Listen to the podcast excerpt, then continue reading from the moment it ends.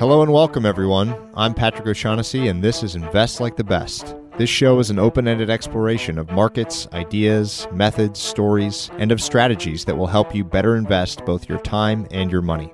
You can learn more and stay up to date at investorfieldguide.com. Patrick O'Shaughnessy is the CEO of O'Shaughnessy Asset Management.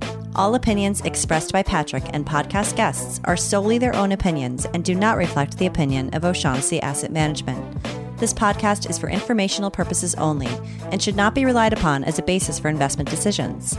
Clients of O'Shaughnessy Asset Management may maintain positions in the securities discussed in this podcast. Over the summer, I spent time with Abby Johnson, who is the chairman and CEO of Fidelity Investments, and several other business leads at Fidelity, to understand how a very large firm like theirs is navigating change in our industry. What follows is a condensed version of my various conversations with Abby and her team. We discussed the big buzzwords like blockchain and machine learning, but also thoughts on leadership, client centricity, and measures of success. I hope you enjoyed this exploration. So, I thought a really fun place to start would be early on in your career, specifically with your first experiences in the investing world, maybe even industries that you covered, and describe those early experiences? Because I always like that as a framing for for sort of the bigger bigger picture things that we'll talk about. So when I first joined Fidelity after I got out of business school. I joined in 1988 as an equity analyst, and I was assigned industrial equipment as the industry to follow. And as you can imagine, the brand new analysts didn't get all the plum assignments. So my assignment was no exception. And I spent a lot of time traveling to the Midwest, where most of the companies were located. And so my early experience in investing was really learning how to analyze and try to figure out how to make money in mature to declining industries.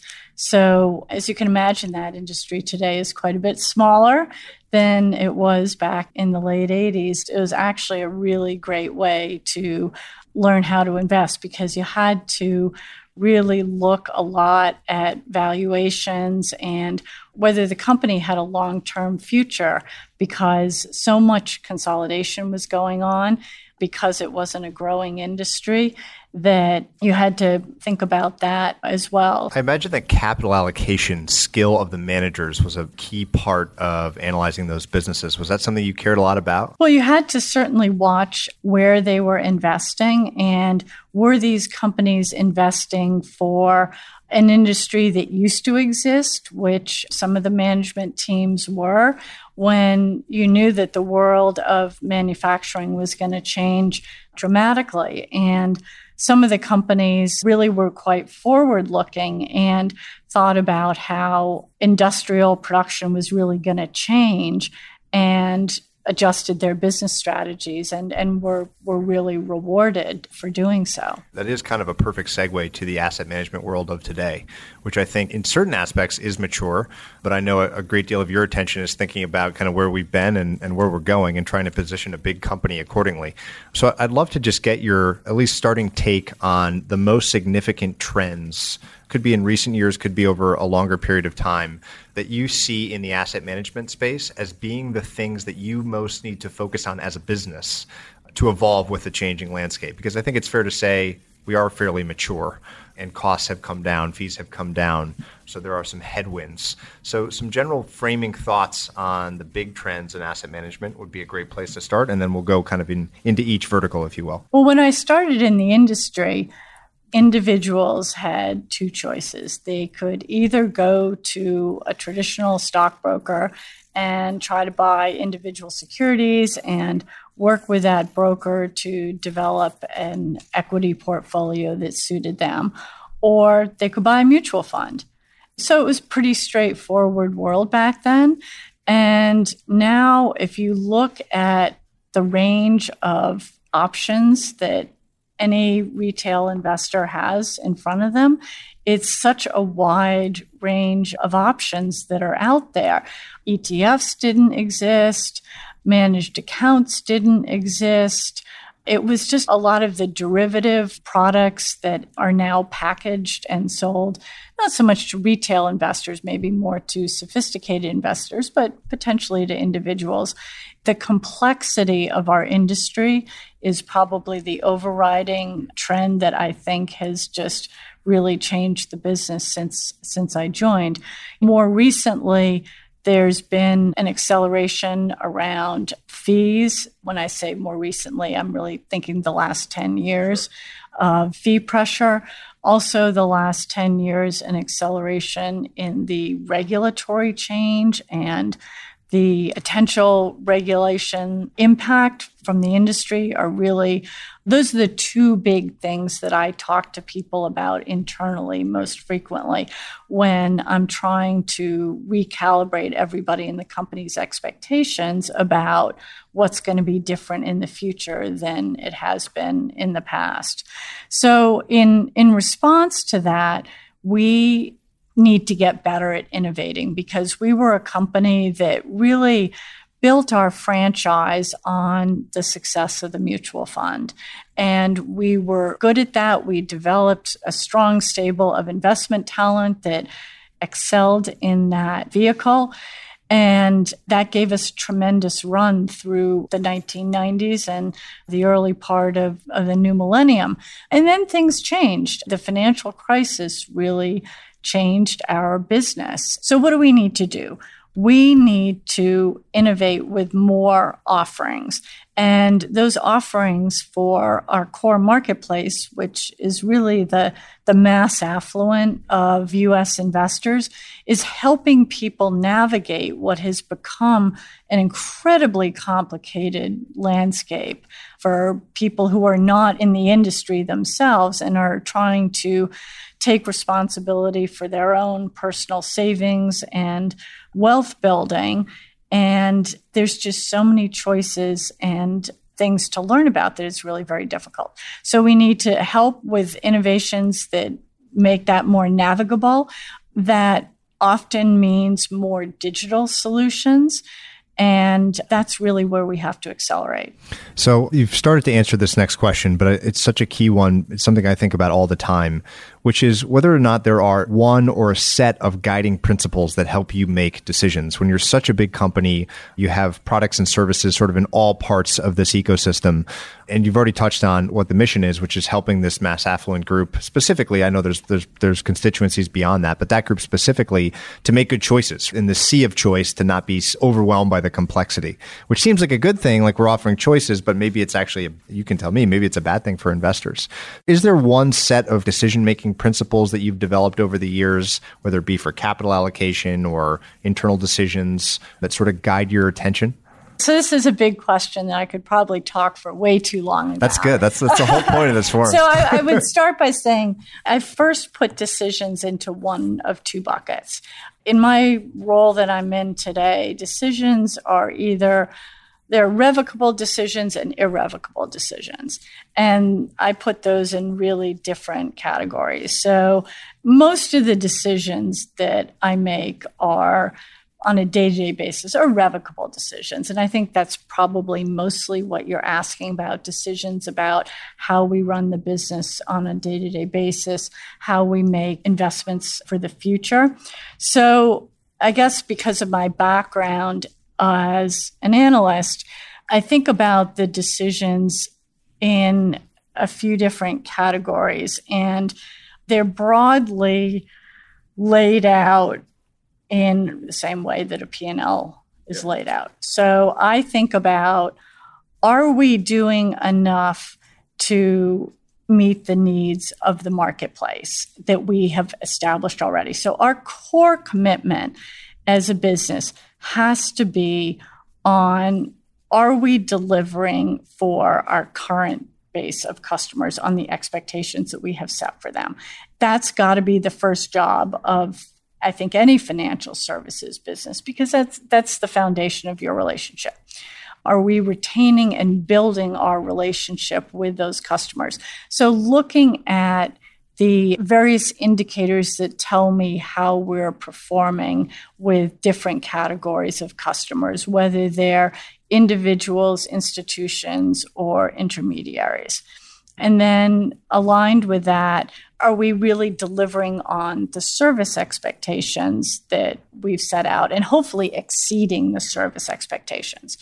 I mentioned the fee pressure in our industry. So the next thing is, are we doing those repeatable processes, those repetitive service functions on a lower and lower cost basis as time goes on? Because if you're you not, yeah. you have to. I mean, there's certain things in your business that the cost goes up every year.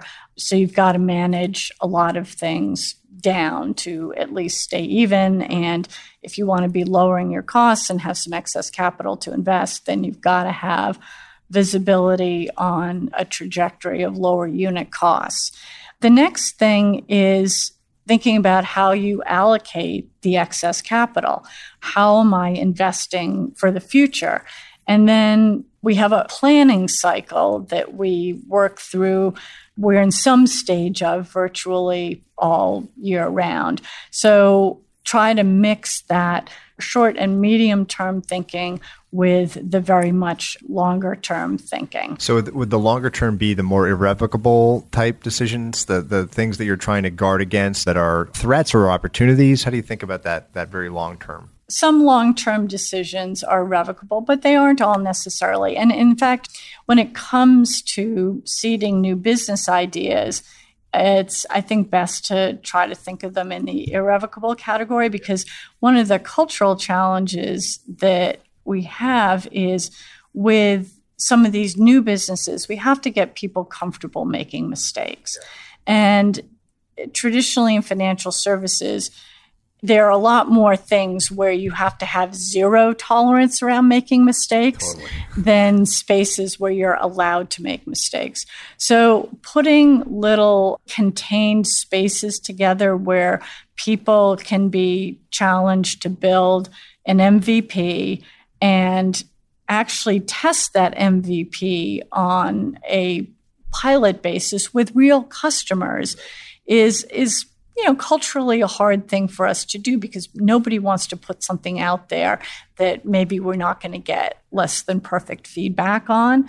But you can't move quickly if you aren't willing to do that. So, there, and there's ways to manage that risk. You know, you you you try to make sure that you're testing your MVP with an appropriate group of people and but you only learn these things by experimentation. By experimenting and, and learning with them. So in terms of summarizing a, a framework for decision making yeah would, i love that. I would love to go into some of those verticals. So i guess the, the means to the end right? So if the end is to continue to serve and, and grow what you can do for this audience there's a lot of interesting new tools to be able to do that and probably the biggest arc of that is is digitization. We'll talk about data, like AI, maybe some blockchain, you know, all, all these things that are that everyone's talking about. But you sit in a seat where you can deploy these things on behalf of like an actual people that need them. So maybe talk about your thinking first at a high level with the digitization of everything, and maybe the light side and the dark side of that idea, because I think sometimes maybe it could lead people astray, kind of like the complexity of choice that you talked about. So talk about the firm strategy when it comes to digital specifically, and then we'll yeah. go we'll go into the, the sure. subcategories. So I think the basic starting point is that you have to look at your customer base and recognize, as I think everybody did some number of not too many years ago, and realize that the new way of interacting was being paved by the e commerce companies, and that people had become way more comfortable with that way of interacting, I think, much more quickly than probably would have been anticipated. So, quickly, quickly, quickly catch up with that. So, have lots of basic service capability that's super quick, navigable, and very generally mobile friendly. So, we've gotten to that point. And then you start to realize that there's actually a lot of things that you can do through a digital interaction that are really helpful to building a different kind of a, a customer relationship, giving them information that is personalized and targeted to them, and giving them time to be able to digest that information, perhaps talk about it with a spouse or a friend or a family member, whoever is their personal choice to discuss what their personal preferences are outside of the official relationship. And that's kind of how we got started. But then really being able to learn about a person and be able to offer things that are appropriate, suitable, and what that person wants is really where the industry is going. Now, there's one sort of caveat to all of this, which is that we're pretty confident that at least for everyone who's alive today, people want to be able to talk to somebody about their money. And just because digital capabilities are, I would argue, critical to be competitive in today's world, they're not sufficient to really meet the holistic needs of of almost everybody. Can you say more about that? There's two ideas there that you've mentioned that are fascinating to me. So the heart of the question is what is the balance between we'll call it like the robo world and the human touch world, which I'm really interested in. But this word relationship is key. Building a relationship with the client sounds like, you know, a central mission of the firm. Maybe define like what is a good relationship in financial services? Is it trust? Is it excitement? Is it reliance? Like I, am curious even just to know like the actual words that that are markers of a good relationship. And then that i guess will allow us to answer this question of how do you balance the purely automatic investing solution with the need of human beings to you know interact with other human beings yeah at the highest level i believe it's about a person feeling more confident about us as an institution after every interaction they have with us. And that interaction could be digital, it could be over the phone, it could be in person. It doesn't really matter. So, what I talk to people at Fidelity about is having customers feel increasingly more confident in us as their provider. And beyond that, it gets pretty complicated because people's attitudes towards money are extremely personal. There's a lot of space where there aren't right and wrong answers. And it's really important to recognize that. Technology can help us discern and track a lot of those attitudes and help provide more personalized service and all that complexity that has built up over the years also is difficult for our people who are interacting with people to manage just all in their head. I mean, they need technology tools to be able to help them support the conversations that they're having with individuals because they know a lot but it's impossible for anybody to know everything. You need to have decision support tools to be able to make it as best it possibly can. How much of, of the role of the human, the professional human in this equation, do you worry about going away through more data, through more automation in, let's say, the next 10 to 15 years? And are there any aspects of the human relationship that just will just literally cannot go away. Meaning, there's no amount of smart AI with the best questions in the world and all the data in the world can improve upon the actual human to human interaction portion. And what, if anything, are you doing to sort of cultivate that? What is purely unique about humans dealing with humans? That's kind of an existential question. I'm not sure I can answer there, there at the end. it's not so much about any us wanting it to go away or not go away because we're responding to what we see out there. And what we see out there is a consistent expectation on the part of customers that they have some kind of regular cadence with us in terms of discussing their investment portfolio and is it still the portfolio that makes sense for them? How is their life changing? How is the market changing? And, you know, is this really the right makeup for them? And that makes a lot of sense. What we want is to make sure that any issues around people putting money into their Fidelity account, taking money out of their Fidelity account, changing their address. I mean, any kind of routine service things that if you're on the fly, that should be super easy to do on, on your phone and just be able to just get it done and move on with your life and not be weighed down by by anything. Sure. Maybe we could talk about some of the really emerging, edgy stuff that I know you're interested in, specifically artificial intelligence technologies and blockchain technologies. Maybe we'll start with the second one since you were really at the forefront of this in terms of big incumbent players showing interest and acting behind that interest in this space. So, how did you get interested in blockchain? And what is the status of your interest today? Has it changed? Has it waxed? Has it waned? The origin story would be great there. So, I got interested in it 2010 timeframe, I guess. And it was just one of those things you heard about. And I always try to figure out just generally what something is. And so I thought, well, you know, what the heck is this? And I don't know. So, like, lots of things are like that. And so I just read a little bit about it and I got interested in it more because there were two things that I thought were really intriguing about it that were really important to us as an organization. The first was the security. And of course, cybersecurity is a very major topic for us on a regular basis. Secondly, payments and the idea that there might be a payments network that would be different than today's payments network. So, those were the two things that really captured my attention. It seemed controversial and it was, you know, a pretty challenging thing to understand, but I really tried to. I'm not a technologist, but I tried to. I was an analyst, so I, I, tried to understand it, and I had a few other colleagues here at Fidelity who I discovered were asking some of the same questions that I was asking.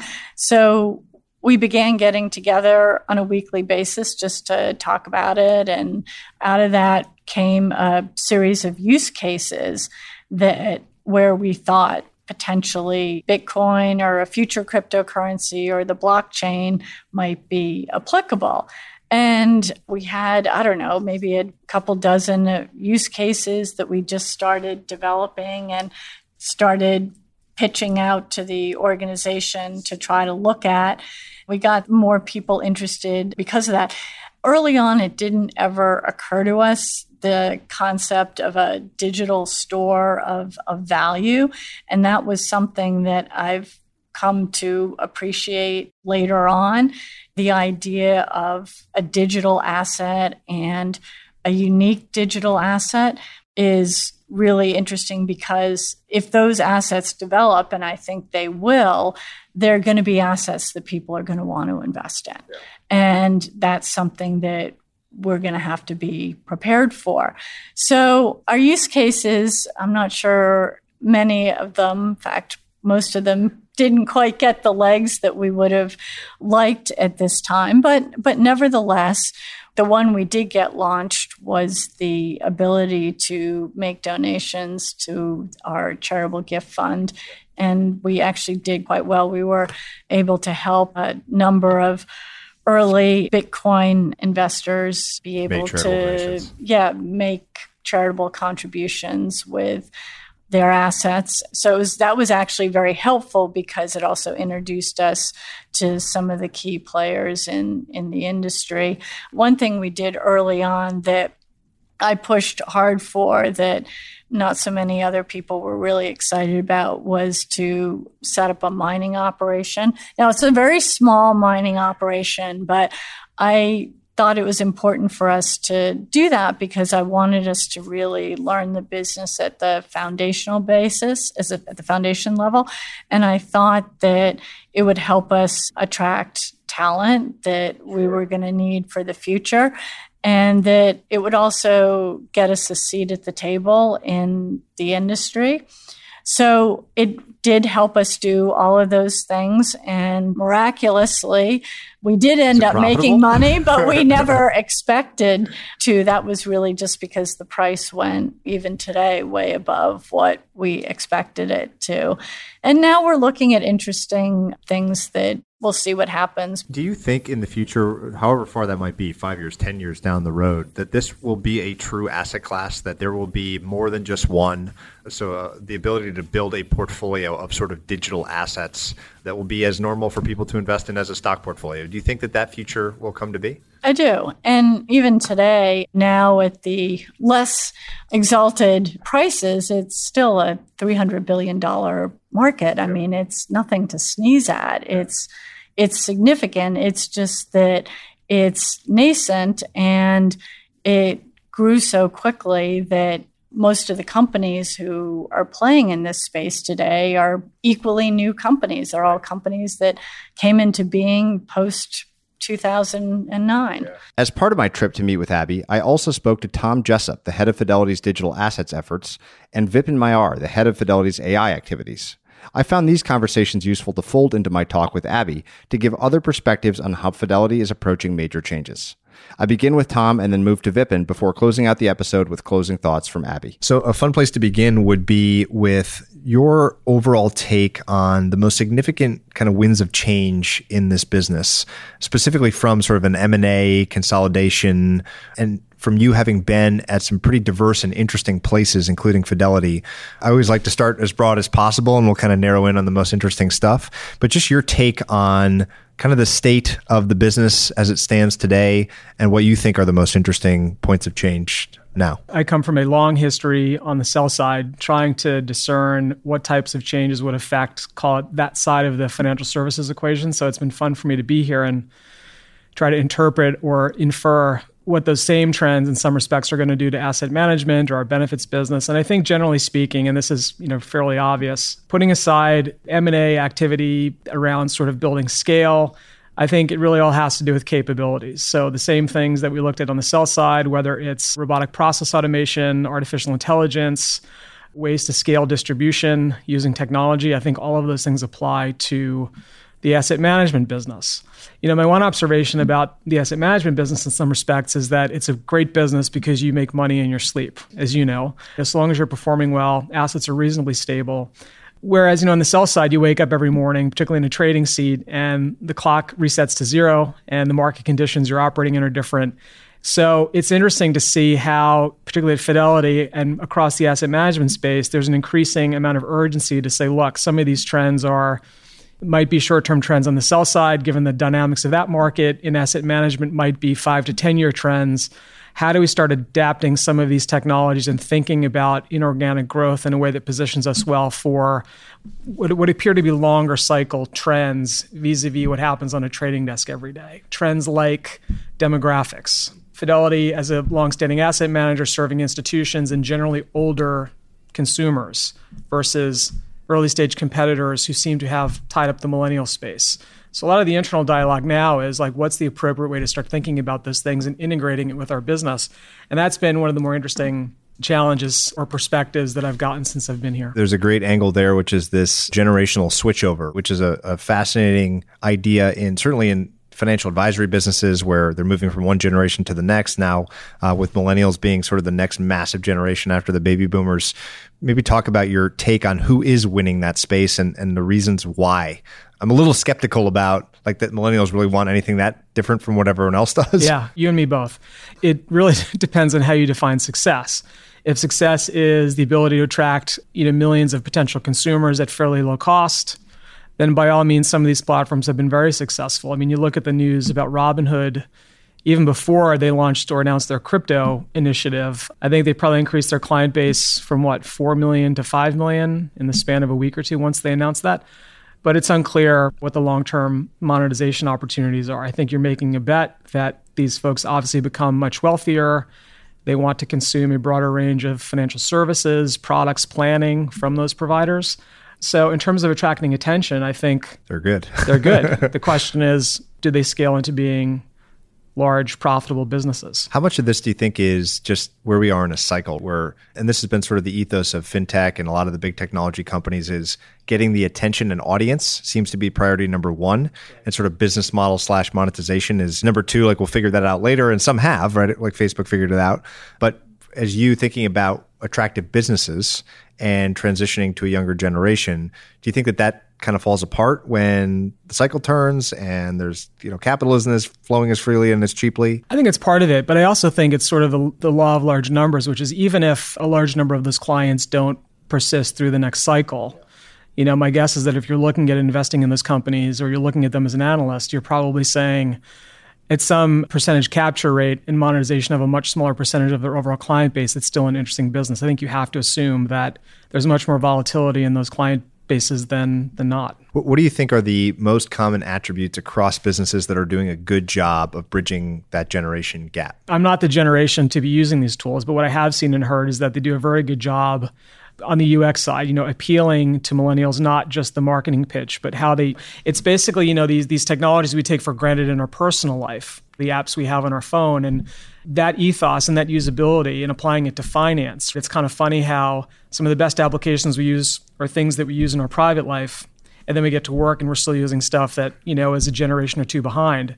And I think that flexibility to say let's kind of build this thing in a way that's going to capture attention and create a bit of stickiness um, I don't think you can underestimate the power of that. Do you think that in the future that the asset management industry will consolidate and barbell, meaning there will be the big names at one end of the spectrum that have enormous scale, distribution, you know, economies of scale, et cetera. And at the other end, obviously there, I think there'll always be kind of upstart niche players. Do you think that that middle piece, call it the $50 billion asset manager that's sort of in between those worlds is in jeopardy? Or do you think that the future will look more similar to today? I think that's right. I mean, with the caveat that I'm not a student of the asset management industry, it would seem to me that there's increasing returns to scale. So, someone with our distribution footprint, our product capabilities, being able to be more of a one stop shop across a range of assets. And then my guess is you're going to have managers, particularly in the alt space, which will have demonstrated long-term ability to generate alpha and they they can persist. Obviously, the cost structure of of managing at that scale is much different than operating in a fidelity scale.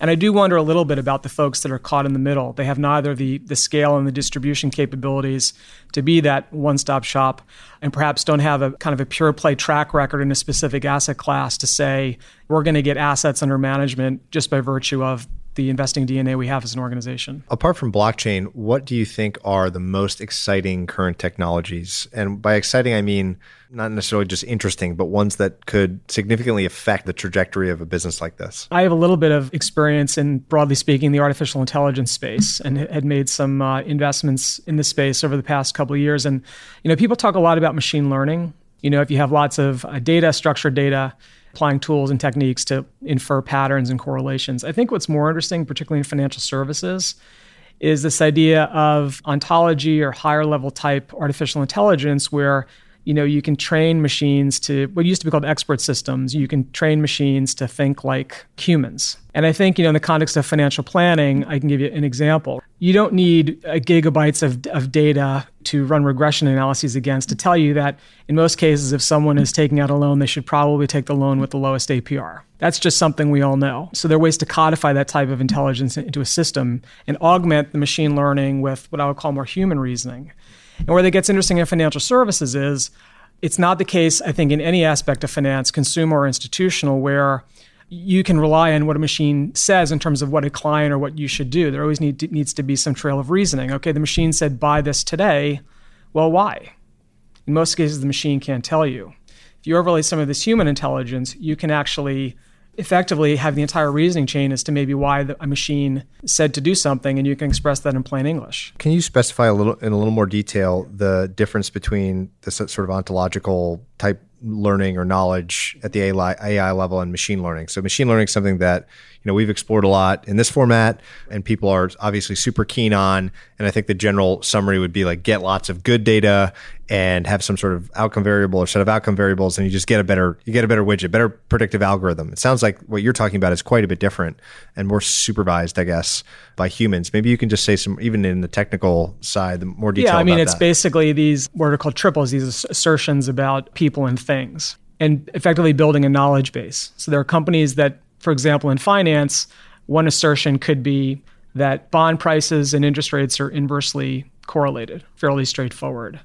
There are other companies that are basically having their analysts. So we, I've, I've heard of banks on the street that are trying to automate the research process by taking, let's say, their oil and gas analyst and understanding how they think about valuing the sector, expressing that in a series of uh, assertions, and then reasoning across those assertions in order to cover companies that might be too small for that highly paid senior analyst to cover. So it's really codifying human knowledge. And I think the way to think about it and maybe draw a key distinction with machine learning is that it's really more about causation as opposed to correlation. And when you combine the two, it's very powerful.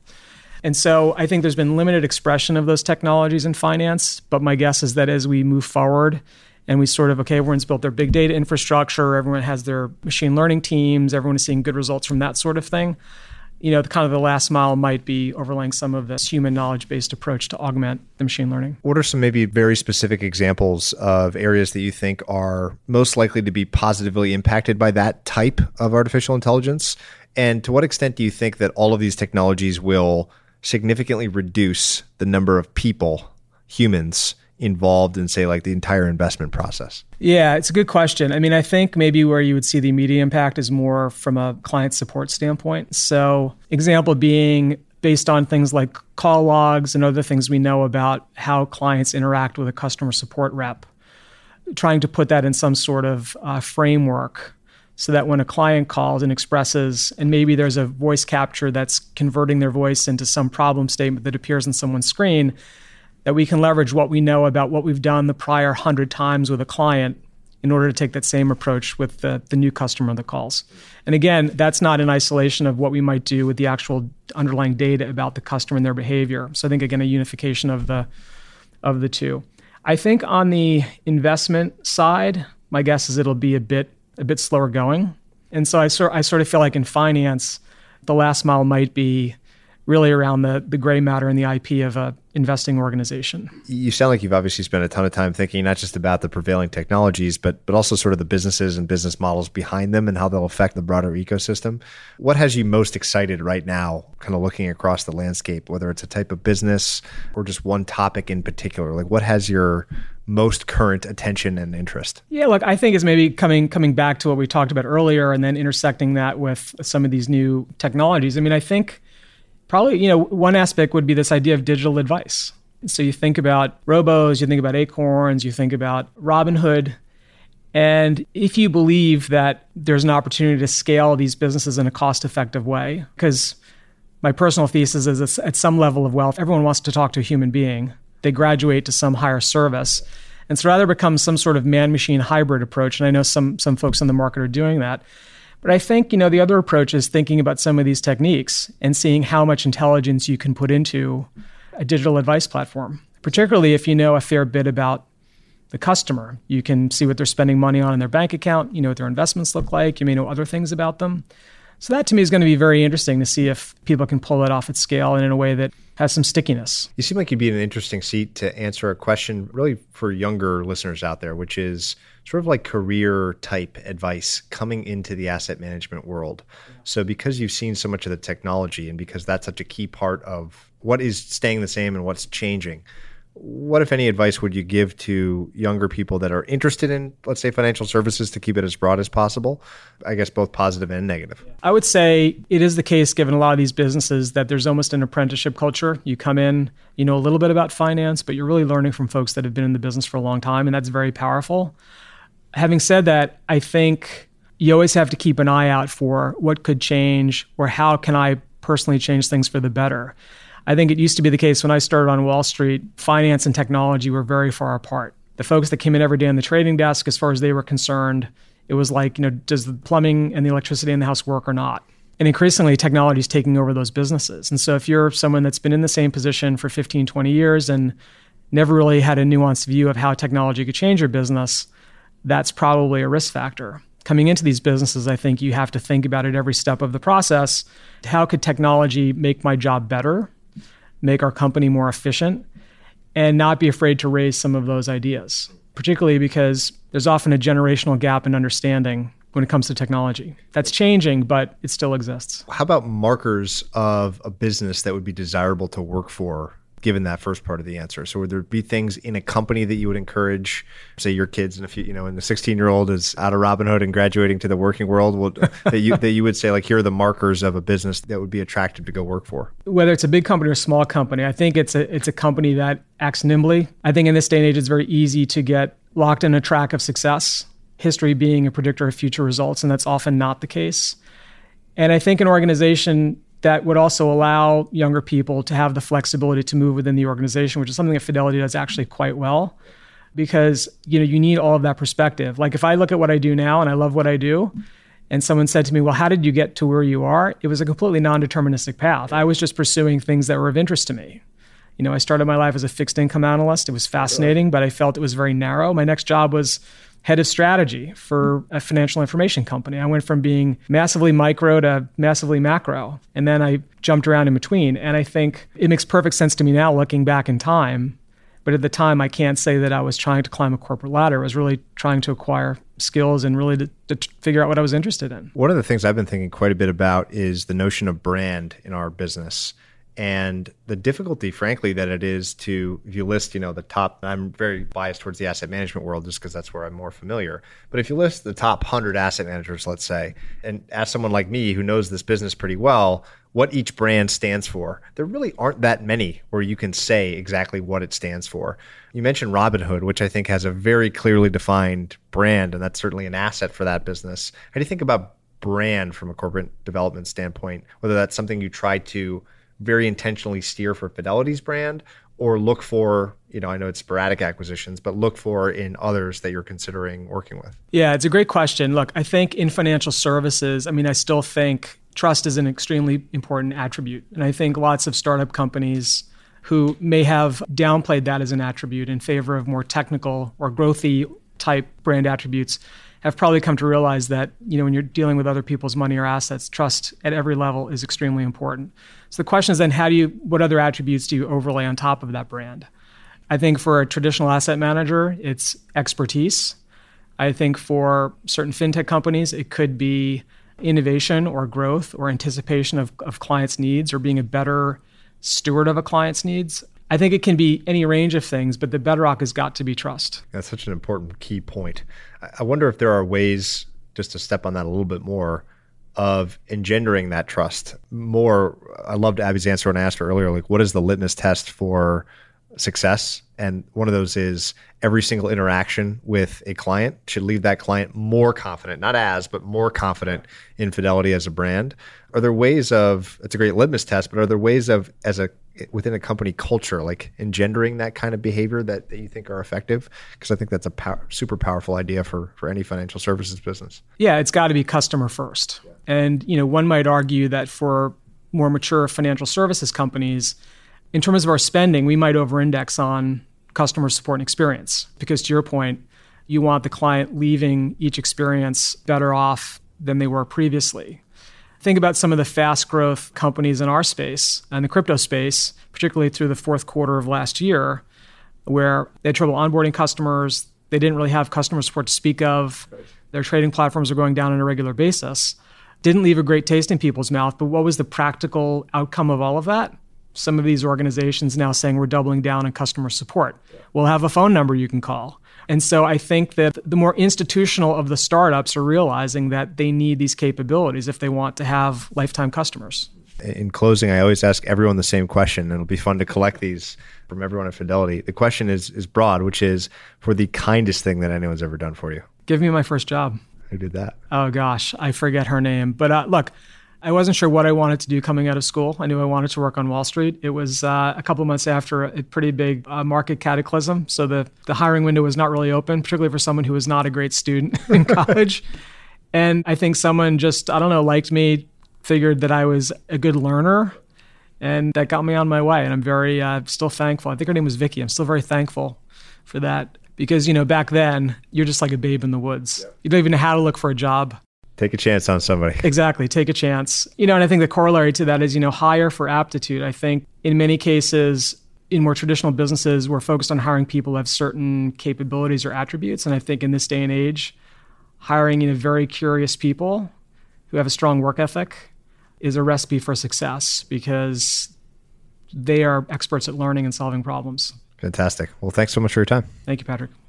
I would I would love to hear, given that you're doing this at a very big firm, if you had to recommend for let's say smaller firms that find those appealing in ways that they might be able to improve their business, how to begin this process from a, kind of from a technical standpoint. So, what are the systems that you're using to do this? What do the teams look like? How big is the team that that applies some of these ideas? Sort of the nuts and bolts of how, how to actually build a team around this technology would be would be fascinating. So AI, let me start with what I think is probably the most important thing. AI is only as good as the data it's built on. So you have to first have a really good view on what data do you need access to. And you know, for us, it really begins with a data strategy that brings the data together. So for any small company that is getting into this, I would say really think about the data because that's going to be a limiting factor once you've got the algorithms built. Are there markers of a good data strategy or a high quality data set, like things that you're thinking about or looking for whenever you're starting maybe from scratch collecting data? Yes, there's probably three or four things I'm looking for.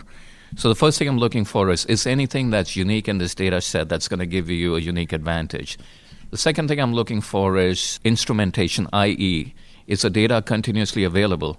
Because if it is, it gives you the opportunity for the algorithms to get better in near real time as opposed to waiting for an event when the next feed comes in. The third thing I'm looking for is does it augment and supplement something, and the two of them then form a complete view that increases your effectiveness. The other things about volumes of data these days, that's not an issue, so I'm not too concerned with volumes. Those are the three top things I would be most interested in. Good data is step one. Start with the data. The second thing you need to have a really good view is the problem space. And in the problem space, your value proposition, i.e., what is it that the AI is going to do that's going to be much better than what is the status quo? And what I often find in this, people don't go beyond the obvious value proposition documentation to a feedback loop and validation that it is actually living up to its expectation, uh, which requires small, uh, smart experimental design. Because people will often build a feedback loop, but your feedback loop is often misconstrued to be just a mechanism to bring the results back. But often they don't touch upon the edge cases nor do they really look at the lift over baseline, which requires experimental design of setting up a control group or a random group. And I just find the product managers are very often the business person that is working with a small company, not giving enough direction so that the incrementality or the value proposition is really measured out. So, so I would say that's an area of really important focus. So the final question that I'm asking everyone is for the kindest thing that anyone's ever done for you. Wow. You know, as I reflect back on my life and I think about the kindest thing anybody's done for me, I distinctly remember as a student with no financial beyond the financial aid I was getting through a scholarship. I developed some conditions around my wisdom teeth and needed some surgery done across all of them. And as I went to the doctor, I looked at a pretty significant monumental bill. And I had no choice but to go through the surgery. So I went through the surgery, which, you know, was fairly complex. And I came out thinking, now I've racked up a pretty significant amount in medical bills. And the doctor looked at me. Somehow through our conversations, he, he liked what I was doing. And he came out and said that he wasn't going to charge me anything for the whole process. And this was over two different surgeries. To this day, I don't know how much it would have cost, but it's pretty significant. And at that stage in my life, it was just completely, it was, you know, way beyond being an unexpected surprise. I literally, to this day, am in touch with the doctor. And, you know, uh, for many years, I would send him a thank you card. And now through digital media, I keep up with him through LinkedIn but that's you know that's one that comes to mind. Fantastic, love that one. I wrapped up my conversation with Abby by asking her opinion on the proliferation of data and asking some closing questions on leadership and career lessons learned. In the lobby, as on my way up here, I noticed some very cool installation showing data points that seem to be kind of live feeds and very clear emphasis on the importance of and the granularity of the information now available to us. I always talk about data as sort of a double edged sword that, on the one hand, of course, more information can be great. On the other hand, especially in the investing context, it can actually destroy you. so, how do you think about data maybe in the investing process? We could talk about AI and, and data for the business itself as well, which is also interesting. But how do you think about Fidelity's focus on data as a key investing initiative? So, our investment groups have and I think this is pretty common in the industry today, have efforts around gathering data from publicly available sources to be able to analyze trends. And much in the same way we do in our customer facing functions really support and be an added input to the human decision making that goes on. So that's that's interesting space. I think that's a very natural evolution of the investing process. Ever since investing began it was always a combination of quantitative and qualitative skills that the most successful investors demonstrated. What would you say are the most important attributes of it could be portfolio managers here at Fidelity or just that, that you've encountered, even analysts across the industry, the most differentiating attributes of good analysts or good PMs, maybe from the start of your career to today? Like, how have those key attributes changed through time? Or have they changed? I would argue they haven't really changed that much the people I've known over my career who are the greatest investors are people who know how to look at the numbers, are superior at being dispassionate about the facts, and also have a sense of how to understand people and when they're assessing the future of, of a company, they're taking into account the people characteristics. Sure. You know, is this person credible? Can they really execute on the plan that they're talking to me about? And does the plan make sense versus what I know is going on in that marketplace? I won't ask you for the greatest investor you've ever talked to, but but maybe ask it slightly a different way, which is to name an investor that you've just always enjoyed learning from or with, someone with whom the conversations are always kind of interesting and because of these attributes that you just described. Well, I'm lucky enough now to be sitting on a floor at Fidelity where I get to do that every day that I'm in the office because there's a lot of those people. Certainly, if you name one name, it has to be Peter Lynch because, I mean, he was the greatest investor Fidelity had. He made so much money for so many people, and he developed the bench of investors who is so successful for so many of our investors today. I think if Will Danoff, Joel Tillinghast, or Steve Wymer were sitting here, I am completely confident they would tell you stories about how Peter influenced them and, and helped them personally in their development. Do you have a favorite personal Peter Lynch story?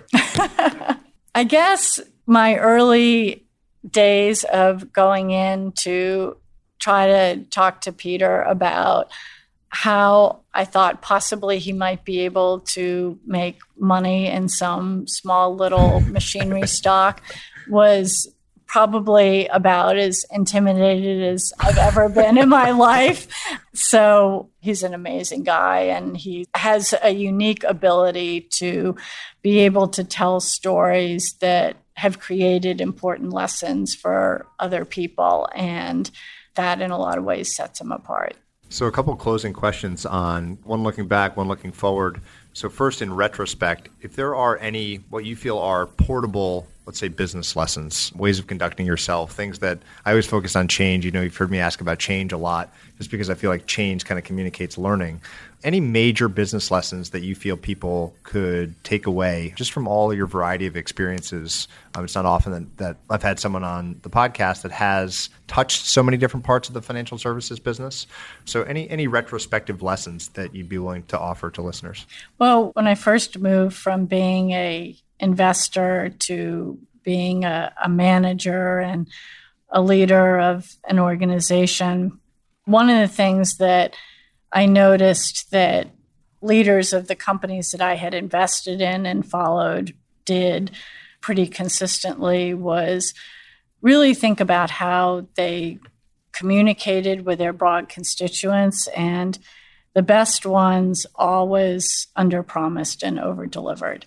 So I've always tried to keep that little buzz going in the, the back of my brain as I go through my responsibilities and be mindful of your your limits because everybody and every institution does have limits. So make sure you you keep those in mind. But of course now that I'm I'm leading I know I'm very cognizant also of having to push the organization and push for change that needs to happen to ensure our future. One of the changes that I saw you highlight in a, a, public speech last year was the role of women in financial services, which has been a, a, challenging, a very challenging thing for a number of years. I'm curious your thoughts there, and maybe most specifically on on what institutions or people can do to make things better, to improve things. Well, one thing that has changed over the course of my career significantly is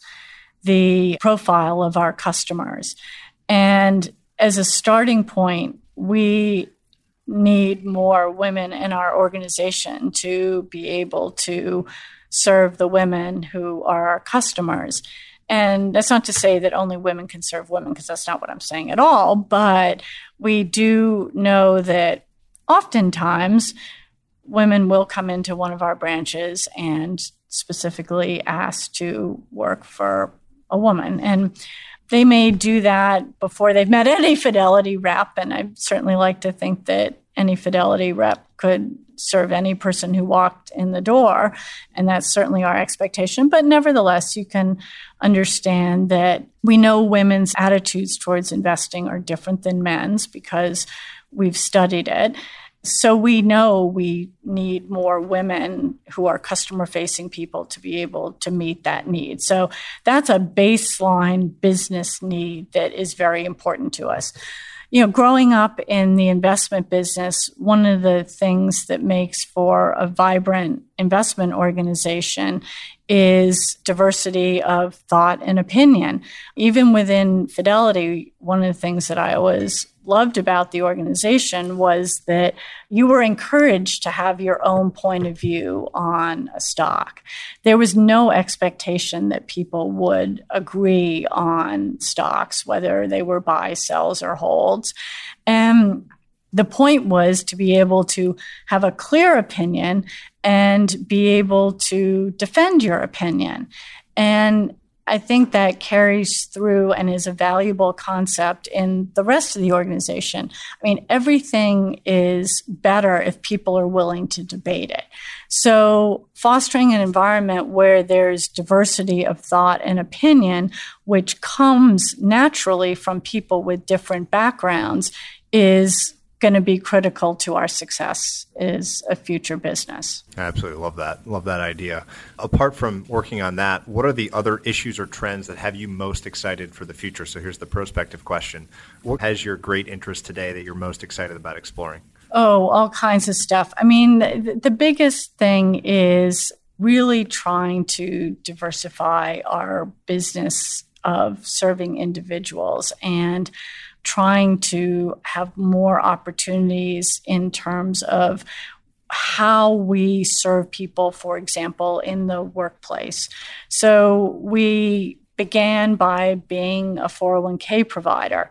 So today in our workplace services business, yes, we're the biggest 401k provider, but we also provide a whole suite of other services as well. And yes, those businesses aren't as big and as robust as being a 401k record keeper and a provider of investments that sit on that platform, but they're good fee based services that give our operations some diversification. And they help us develop stickier customer relationships in terms of working with the companies. And it's just a more fulsome business model. So continuing to build that out. Ditto with intermediaries. We've long distributed our funds. We've had a specific line of funds that we distribute through investment intermediaries. And we have a much broader suite of services now to offer to those intermediaries. So we offer clearing and custody services. We acquired a company called eMoney, which is a software services business that provides tools to intermediaries to enable them to be able to run their business better. So those are two of the biggest areas where there's just a lot of opportunity. Within our core asset management business, we've stepped up our willingness to be more aggressive about trying new asset classes, developing new fee structures that we think the marketplace will be increasingly interested in. And it's challenging space because we've got a big legacy business that we've got to make the new things fit within. But as always, investment styles and preferences will change. And we have to be in front of those changing preferences, or we'll find ourselves being left behind. So, two closing questions. The first is purely selfish, and it relates to a lot of the ideas that you've touched on, which are, are really important to me, which is the degree to which having been in a business where your family was heavily involved, which is the same situation I'm in, several orders of magnitude for now, smaller than what you're dealing with, but something that I think a tremendous amount about when it comes to these ideas of mature industries that you touched on, innovation versus focusing on the existing business. Any advice honestly just for me that you would give as to whether or not this is something I should even be thinking about, that it's a, a, family business or not? And if so, what are the positives and negatives there? So I think the positive is that any company, assuming it has more or less good direction, will tend to benefit from consistent leadership so when you're working with 50% the same genetic material, then that probably contributes something to the, the consistency. So that's the positive. The negatives is it gets complicated and you have to be prepared to deal with those complications. And certainly the pressure to think about leaving the, the wood pile bigger than it was when it was handed to you is significant. So just be prepared for that. I will. My closing question for everybody is to ask what the kindest thing that anyone's ever done for you is. Well, today is actually my 30th wedding anniversary. Wow. Congrats. So thank you. So I have a very kind husband who's put up with a lot over the years, especially since it's today. I would say the kindness of my husband over the years. Fantastic. Well, this has been wonderful perspective on, on so many things in our business, something that I know a lot of people out there will love to hear. So thank you so much for your time. Oh, thank you. Hey everyone, Patrick here again. To find more episodes of Invest Like the Best, go to investorfieldguide.com forward slash podcast. If you're a book lover, you can also sign up for my book club at investorfieldguide.com forward slash book club. After you sign up, you'll receive a full investor curriculum right away and then three to four suggestions of new books every month. You can also follow me on Twitter at Patrick underscore Oshag, O S H A G. If you enjoy the show, please leave a quick review for us on iTunes, which will help more people discover Invest Like the Best. Thanks so much for listening.